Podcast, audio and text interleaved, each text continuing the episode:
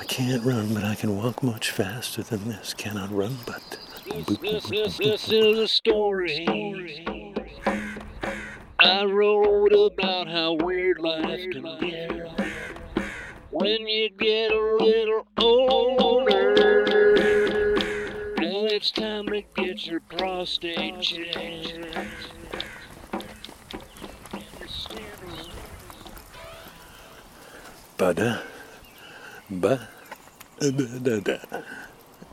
That's right, friends. Audio blog. It's 4:45 a.m. Monday, May the 21st. 2018, out amongst them once again. Glorious morning. It's cool. Birds are at it. They're digging it. And looks like it's another thin cloud layer overhead in the morning twilight. And I think it's about 53, 55 degrees, somewhere in that area. And pretty much ideal conditions. Yeah. Mondays are becoming really good walking days. I'm not sure why. But I'm enjoying this one so far. Yes, the Re Bubberino. Well, we had a lovely weekend, beginning with the Paul Simon concert on Friday night, which was a life-enhancing thing. It's nice to be in the same room with Paul, be able to applaud and say thanks for 50 plus years of being, if not the main inspiration for me as a songwriter, at least in the top three. But I think he's the main guy. I think if I wanted to get inside of any one person's brain, find out how he did it, how he does that, how does he do that? Yeah, I think I'd pick Paul.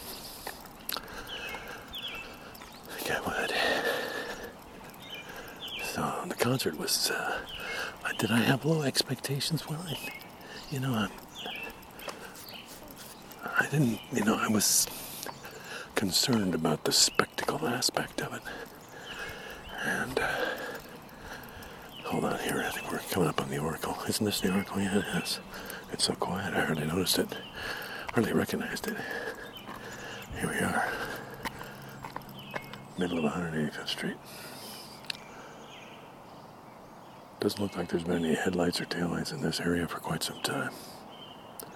Oh, and somebody just turned off coming up from the east. There we go. We are smoothly across into the Avenue of the Trees. The spectacle... See, the thing about Paul Simon for me, Paul Simon has always been the quintessential songwriter and the quintessential recording artist. The songs he writes, the way he puts them out on record, these were the things that I keyed into when I was a kid. My parents used to have a Glen Campbell album. I'm Glen Campbell. Great musician in his own right, but he covered Homeward Bound on one of his early albums. Might have been By the Time I Get to Phoenix. I think it was the album that had Gentle on My Mind on it. John Hartford's Gentle on My Mind. I think it was probably, Glen Campbell's big hit album, because Gentle on My Mind was the song that really put him over the top, right? On that album was a cover of Homeward Bound. And I looked on that album and saw that the Homeward Bound was written by Paul Simon. Now, Paul Simon was somebody I knew from Simon and Garfunkel. My sister had the Sounds of Silence album. I'd listened to it. It was a great album. But when I saw that he'd written Homeward Bound, I went and got that album. That Simon and Garfunkel album, which I think was Parsley, Sage, Rosemary and Thyme. From there, I got to Bookends. When I got to Bookends, my life changed. Bookends was like my Sgt. Pepper This came out before Sgt. Pepper, by the way. Yeah, but it was a concept album. Amazing sonic qualities on Bookends. So that was the new standard. Bridge Over Troubled Water came out, and I was like, man, that's good. That's good. I still like Bookends better. And then they split. The first Paul Simon album came out. Me and Julio Down by the Schoolyard. Mother and Child Reunion. Papa Hobo. You know, all those great tunes. Run That Body Down. Duncan. Come on. Then, 1973. I remember going to the Budget Tapes and Records up on Highland Hill and buying There Goes Rhymin' Simon. That was the one. That was when I knew I wanted to be a songwriter. That's when I knew for certain that I had found my vocation. I think I knew it before that, but that just locked it in. It was like lock. Boom. Done. Because it just seemed endlessly mysterious. So Paul Simon was the guy who wrote the songs and the guy who made the records. I never really thought about Paul Simon as a live performer. And when I've thought about what more I would want from Paul Simon, it wasn't to go see him in concert. It was to be in a room with him one-on-one, each of us with a guitar. That's how I could get more from Paul Simon than I'd already gotten. So it never seemed necessary to me to go and be part of the throng. But boy, was I glad to be part of the throng on Friday night. It just felt great.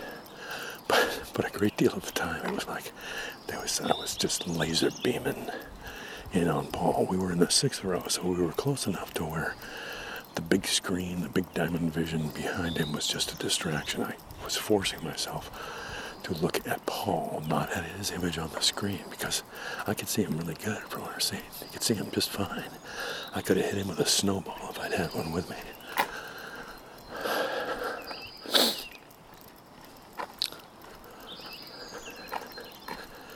Just sunk into it.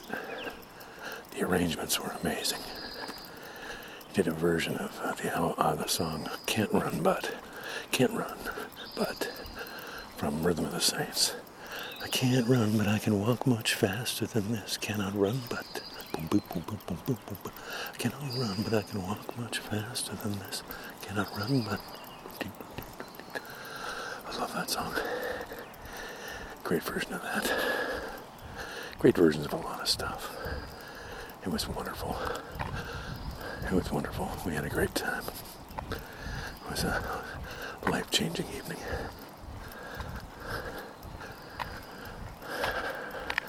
He looked old. He looked old. He looked feeble. So part of what I was sending him was, come on, Paul, you got this, man. And you know, he looked old and feeble when he first came out. But by the time he left the stage, he looked strong. He looked good. It was like the show was pumping him up, too. Excellent. 76 years old. That's what you remember. That's a gift. That's a gift. And you're looking at your death, and you're looking at your life, and you're looking at what you've been wrong and you're looking at your death, and you're looking at your life, and you're looking at what you've been wrong. You're looking at your death, and you're looking at your life, and you're looking at what you've been wrong and right. I can't run, but I can walk much faster than this. Can't run, but I can